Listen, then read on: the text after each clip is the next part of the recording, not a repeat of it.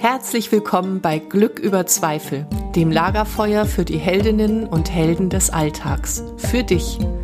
Setz dich zu uns. Schenke deinem Herzen eine Ruhepause und deiner Seele Weite. Lass dich inspirieren und dann geh zurück in deinen Alltag und feiere dein Leben, denn du bist eine Heldin, ein Held, jeden Tag aufs Neue.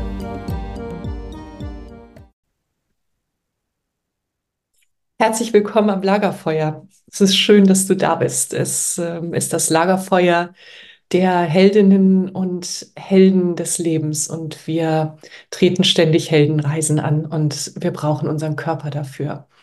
Und deswegen ähm, mache ich gerade eine große Reihe auf Instagram über unsere Symptome und was sie uns vielleicht sagen wollen. Und es ist immer eine Einladung, dazu, dass wir uns unserem Körper auf eine neue, selbstverantwortliche Weise zuwenden. Und heute soll es hier am Lagerfeuer darum gehen, wie wir genau das tun können, wie wir unserem Körper wieder zuhören können. Der Titel äh, dieses Lagerfeuers, wenn der Körper zu sprechen lernt, ist natürlich gar nicht richtig. Es geht um etwas ganz anderes. Und darum soll es heute gehen und ich nehme dich mit auf eine Reise zur Annäherung an deinen Körper auf vielleicht eine neue Art. Und ich wünsche dir ein achtsames, selbstfürsorgliches Zuhören. Mein Name ist Katrin Stahl. Ich bin integrale Impulskörpergestaltcoach und ähm, das bedeutet, dass ich den Körper in meine Arbeit integriere, immer, weil wenn wir unseren Körper nicht bewohnen, dann können wir auch nicht in ein sinnerfülltes Leben starten. Deswegen ist mir das ein ganz, ganz großes Anliegen, dass wir mit unserem Körper gut verbunden sind. Und ich bin auch systemische Aufstellungsleiterin. Und das möchte ich hier gleich als kleinen Werbeeinschub ähm, vorweg schicken, dass Anfang März wieder eine Aufstellung in Hamburg stattfindet. Und du kannst dort äh, deine Ahnen stellen, du kannst auch deinen Körper und deine Symptome stellen. Und wie das funktioniert, werde ich hier auch gleich am Lagerfeuer ganz kurz anreißen. Also, herzlich willkommen. Damit soll es jetzt losgehen. Ja, ich sagte ja schon, der Titel, ähm, wenn der Körper zu sprechen lernt, ist irreführend. Und ich habe das absichtlich gemacht, weil ich dachte, hm, vielleicht macht dich das ja neugierig, hier reinzugucken. Und wenn du jetzt hier bist, hat es ja geklappt. Im Grunde genommen ist es ja aber so, unser Körper spricht immer mit uns. Und er hat das schon immer getan, nur wir haben seine Sprache verlernt. Im Funktionieren wollen, im Alltag haben wir verlernt, unserem Körper zuzuhören und seine Sprache ist zu einer Fremdsprache geworden. Und wenn wir ihm nicht zuhören, dann muss er unter Umständen lauter werden. Und das ist seine einzige Möglichkeit. Als Kinder hatten wir eine ganz natürliche Verbindung zu unserem Körper. Und es war ganz klar, wenn wir müde waren, dann wussten wir das. Und ähm, wenn wir losrennen wollten, dann sind wir losgerannt. Und wenn wir still sitzen wollten, dann haben wir einfach da gesessen und waren still, wenn wir durften, wenn unser Umfeld uns gelassen hat, wenn wir diesen Raum dafür hatten. Und die allermeisten von uns hatten diesen Raum nicht. Und dann fing das Problem an. Dann haben wir aufgehört, den Impulsen unseres Körpers zuzuhören, weil wir gar keine Chance hatten. Wenn ein Kind äh, sagt, es hat keinen Hunger mehr und die Eltern oder eben die Erwachsenen, die gerade da sind, der Meinung sind, das Kind muss aber Hunger haben und es muss jetzt noch was essen, dann ist das der erste Weg, wie ein Kind verlernt, seinem Körper zu vertrauen äh, verlernt zu vertrauen, richtig, ja. Und du kannst ja mal kurz äh, so in deine Kindheit zurückrutschen, ohne Drama, einfach so gucken, ah, okay, wo könnte das denn bei mir gewesen sein, an welchen Stellen in meiner Kindheit, wo habe ich vielleicht verlernt, meinem Körper zuzuhören. Und dann später auch als Jugendliche für viele ähm, Frauen, junge Frauen, ähm, zumindest in meinem Alter, als, als ich jung war, war es so, dass, dass alle schlank sein mussten. Alle jungen Frauen mussten schlank sein, sonst waren sie nicht schön. Und äh, da haben viele von uns verlernt, dem Hungergefühl zu vertrauen. Hunger durfte gar nicht sein. Sind wir drüber hinweggegangen. Ja, das sind so die kleinen Dinge oder eigentlich auch ganz schön große, wie wir unserem Körper zeigen, "Hm, ich bin nicht für dich da und ich vertraue dir auch nicht. Und so verlassen wir unseren Körper immer mehr und äh, verabschieden uns in unseren Kopf, in unser vermeintlich sicheres Oberstübchen, das alles weiß und hören nicht mehr hin, wenn unser Körper uns zum Beispiel Warnsignale schickt. Wenn es irgendwo eng wird und unser Körper uns sagen möchte, hey, das ist gerade nicht der richtige Weg, dann hören wir das nicht mehr. Und so haben wir nämlich auch nicht nur den Zugang zu unserem Körper verloren, sondern eben darüber auch zu unserer Intuition. Das ist ganz spannend. Ja, und jetzt stell dir mal für einen Moment vor, du hättest diesen Zugang zu deinem Körper. Wie wäre das eigentlich? Wie, wie wäre das, wenn du Zugang zu deinem Körper hättest? Was wäre vielleicht anders? Was würdest du in deinem Leben anders machen? Ich habe äh, vor kurzem äh, einen Text gelesen, in dem stand, also der, der ähm, Titel war oder das Thema war, ähm, dass ja viel darüber berichtet wird, wir seien eine kopfgesteuerte Gesellschaft. Dabei stimme das gar nicht. Es hätte noch nie so viel Körperkult gegeben wie äh, in unserer Gesellschaft. Und das ist ja auf einer Ebene auch wahr. Ich habe mich nur gefragt, so die Tatsache, dass es so viele Yoga-Studios gibt, die Tatsache, dass es so viele Spas gibt, die Tatsache, dass es mehr Massagesalons und Physiotherapeuten gibt als jemals zuvor. Bedeutet das wirklich, dass wir unseren Körper bewohnen? Oder bedeutet das, dass wir verzweifelte Versuche unternehmen, wieder mehr in unserem Körper an, äh, anzulanden? Und das kann ja oder ist ja für jeden von uns auch völlig unterschiedlich. Und das war für mich die Frage, die ich mir gestellt habe. Und ich fände es ganz schön, weil wir ja hier alle zusammen am Lagerfeuer sitzen, wenn du den Impuls verspürst, vielleicht dazu etwas zu schreiben, wenn du das hier auf, falls du gerade auf YouTube bist, ähm, in die Kommentare schreibst. Was ist deine Sicht? In welcher Gesellschaft leben wir? Sind wir eine körperbasierte oder eine kopfbasierte Gesellschaft? Ja, nun habe ich ja gerade gesagt, wir haben verlernt, die Sprache unseres Körpers zu sprechen. Und für viele von uns war das auch ein sicherer Weg, wenn ähm, wir traumatisiert wurden in der Kindheit oder auch später, dann äh, ist es sicherer, wenn wir uns aus unserem Körper verabschieden in unseren Kopf, weil das Trauma eben auch im Körper gespeichert wird. Und wir mussten unseren Körper verlassen, um diesen ganzen Schmerz nicht zu spüren. So, das ist die absolute Kurzfassung. Ähm, vielleicht mache ich dort dazu irgendwann mal eine extra Folge. Es ist nur eine Einladung dazu, nochmal zu schauen, so, warum ist das denn so? Warum sind wir, und das ist eben meine Meinung, wie ich gerade sagte, so sehr in unserem Kopf unterwegs? Und eben, wie können wir uns wieder annähern an unseren Körper? Und ich sagte das eben mit dem Trauma, weil es mir ganz, ganz wichtig ist zu sagen, äh, es ist, es ist für viele, es ist einfach auch normal, dass wir unseren Körper nicht so richtig spüren, weil das ein Überlebensmechanismus gewesen sein kann. So, es ist, aber es hilft uns nicht im Leben. Es hilft uns nicht, wenn wir unseren Körper als ein Ding behandeln, das eigentlich gar nicht zu uns gehört. Wie wäre es also, wenn wir uns mit unserem Körper wieder anfreunden und seine Sprache lernen?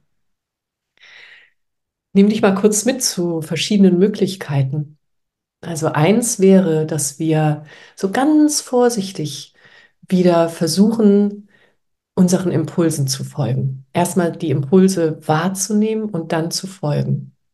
Und wir tun das ständig und wir können uns das immer mehr bewusst machen, so, aha, da war ein Impuls, mhm, ich bin ihm gefolgt. Aha, da war ein Impuls, ich bin ihm nicht gefolgt. So, was sind Impulse? Was meine ich damit? Also zum Beispiel, wenn du ähm, gerade Sport machst und etwas in dir sagt, Stopp. Was machst du? Machst du weiter? Gehst du über dieses Stopp hinüber oder hörst du mal kurz zu? Das ist ein Unterschied, ob wir über das Zeichen unseres Körpers hinweggehen oder ob wir uns ihm zuwenden und sagen, ja, ich bin da. Erzähl mal, was gibt es denn? Und ja, Training, wenn wir, wenn wir ein bestimmtes Ziel erreichen wollen, dann ist es wichtig, dass wir in kleinen Schritten immer mehr über eine Grenze hinweggehen. Und gleichzeitig braucht das ganz viel Achtsamkeit von uns. Und das haben so viele vergessen. Wir, wir ähm, peitschen unseren Körper auf Ziele zu, die ihm vielleicht gar nicht gut tun. So, und das, das wäre der nächste Schritt, so dieses den Impulsen lauschen. Auch, ach, ich möchte noch so einen Impuls mit reingeben. Ähm, wenn du an einer Eisdiele vorbeikommst und du hast so richtig Lust jetzt auf ein Eis, ähm, was tust du? Wenn jetzt dieser, wenn dieser ganz starke Impuls kommt, oh, ich hätte jetzt so gerne ein Eis. Was machst du? Ja, vielleicht ist es gesünder für dich und auch wichtig, dass du dem Impuls nicht folgst. Vielleicht aber wäre genau das der richtige Weg, dass du dir, und wenn es nur so eine ganz kleine Kugel ist, eine kleine Kugel gönnst, weil es dir jetzt gut tut, weil es deinem Körper vielleicht gut tut. Und ich möchte hier nicht verführen zum ungesunden Essen, das liegt mir wirklich, wirklich fern. Ich möchte aber äh, mich auch für ein ja, lustvolles Leben einsetzen. Das ist mir wirklich ein Anliegen, dass wir aufhören, uns so sehr mh, in, in Ketten zu legen und ja, wie, wie ich schon sagte, unseren Körper durchs Leben zu peitschen und unsere ganze Lust, die in unserem Körper steckt. Dieses Sinnliche. Das ist so wichtig. Ja, der zweite Punkt ist eben das, was ich schon angesprochen hatte. Wie machen wir Sport? So fragen wir uns, bevor wir Sport machen, welche Art von Bewegung tut mir heute gut? Wirklich? Tut mir die wirklich gut? Oder warum tue ich das? Und es geht hier wieder nicht um richtig oder falsch, sondern es geht um dieses selbstverantwortliche Handeln. Und das Gleiche, so wenn wir Yoga machen, machen wir die Bewegungen, die wir können? Oder machen wir die Bewegungen, die wir heute tun sollten, weil sie die besten für unseren Körper sind? Finde ich einen ganz wichtigen Aspekt, den mein Yogalehrer vor kurzem ähm, reinbrachte in eine Stunde. Und damit bin ich sehr gegangen, weil ich gemerkt habe, ich bin häufig über meine Grenzen gegangen und das ist nicht sinnvoll, weil wenn wir merken, gerade im Yoga, ich gehe da mal so ein bisschen rein, dass wir anfangen, nicht mehr tief zu atmen, dann gerät unser Körper in Stress. Wie sinnvoll ist das im Yoga, dass wir unseren Körper einem Stress aussetzen? Ja, kannst du ja mal mitnehmen als Einladung. Immer alles, was ich hier sage, ist eine Einladung, dich deinem Körper zuzuwenden und in die eine oder andere Richtung bewusst zu entscheiden. Körperliebevoll zu entscheiden. Ja, wie können wir uns unserem Körper noch zuwenden? Wie können wir lernen, seine Sprache wieder zu sprechen? Über Berührung. So was spürst du, wenn du dir über den Arm streichst? Kannst du das spüren oder über die Hände, über die Handinnenfläche? Vielleicht machst du das einmal kurz so. Streich dir einmal über die Handinnenfläche und, äh, und spür einfach so, wie ist das denn? Über den Hals, über dein Gesicht. Wie ist es? Wie ist es, wenn du dir Zeit für deinen Körper nimmst? Immer wieder. Ja, es geht um die Selbstverantwortung. Und der, der nächste, der ganz große Schritt ist, wie wenden wir uns unseren Symptomen zu? Wenn unser Körper eben schon so laut werden musste, weil wir ihm nicht rechtzeitig zugehört haben, weil wir nicht zugehört haben, wenn da ständig Anspannung war. Wenn zum Beispiel die Nackenschmerzen chronisch geworden sind oder die Rückenschmerzen oder wenn wir anfangen, nachts mit den Zähnen zu knirschen. Das sind ja alles Aussagen unseres Körpers. Das passiert ja nicht einfach mal eben so. Und was tun wir damit? Rennen wir von Spezialist zu Spezialist und lassen uns sagen, was da los ist. Und auch hier ist es wichtig, dass es abgeklärt ist medizinisch. Aber wenn dabei nichts rauskommt, was machen wir denn dann damit? Was machen wir? Fragen wir andere oder fragen wir unseren Körper? Wie wäre es, wenn wir aus dem Kampf aussteigen, wenn wir aufhören, Krankheiten bekämpfen zu wollen und sie, naja, willkommen heißen ist schon echt was für Fortgeschrittene, aber ihnen wenigstens sagen, okay, mein geliebter Körper, ich bin jetzt da für dich und ich höre dir wirklich zu. Es ist mir wichtig. Es ist mir wichtig, dass ich dir zuhören darf. Und nicht mit dem Beweggrund, dass er sofort wieder gesund wird und wir dann eben wieder leistungsfähig sind. Darum geht es nicht. Es geht um die ehrliche Zuwendung. So wie du dich einer besten Freundin, einem besten Freund zuwendest, so wie du dich deinen Kindern zuwendest, deinem Liebsten, deiner Liebsten oder deinen Eltern. Es geht um die ehrliche Zuwendung. Woran merkst du, dass du deinem Körper verbunden bist? Bist du das? Ja. Ich möchte noch eine Sache mit reinnehmen. So, ich sagte, ich frage nicht andere, sondern ich frage mich. Und manchmal haben wir aber nicht die richtigen Fragen. So, wir wissen gar nicht, wie soll ich denn meinen Körper fragen, weil wir das so sehr verlernt haben. Und dann ist es schön, wenn wir gucken, so, welche Richtung interessiert mich? Wie kann ich mir das denn noch ansehen? Und du könntest zum Beispiel äh, in ein äh, Körperimpuls-Coaching kommen. Da machen, machen wir ähm, sehr achtsame Körperreisen, in denen du deinem Symptom und auch dem Ursprung begegnest und den dann eben auch ja, ähm, achtsam umarmen kannst. Und du kannst auch ähm, in einer Aufstellung dir deinen Symptomen ansehen. Und das ist wahnsinnig spannend und aufschlussreich. Und es geht nicht darum, dass du dann äh, geheilt nach Hause gehst. Es geht darum, dass du weißt, was ist der Hintergrund meines Symptoms. Und wenn du dir das Thema anguckst, und häufig sind das wirklich Familienthemen, und zwar auch ganz schön alte unter Umständen, dann kannst du dich dem Symptom wieder ganz anders zuwenden auch. Also es ist wirklich immer dieses Zuwenden, du hörst es schon. Das ist die eine Seite eben. So ein Symptom kann transgenerational weitergegeben werden. Dazu wird es äh, hier in den nächsten Wochen ein weiteres Gespräch mit Jasmin Brinkmann geben, die ich ja letzte Woche hier im Interview hatte. Und wir werden über transgenerationale Weitergabe von Symptomen sprechen. Ich möchte hier noch kurz erwähnen, dass eben Aufstellungen auch funktionieren für dein Symptom, wenn du als System kommst. Denn du bist ja dein ganz eigenes System. Dein ganzer Körper ist ein System. Und ich mache mal ein Beispiel, wenn du, ähm, wenn du Zähne knirschst und wenn du, wenn du dadurch Kieferschmerzen hast, dann wäre es eine Möglichkeit, die Zähne aufzustellen und den Kiefer und die Schmerzen und womöglich die Freiheit oder die Aggression.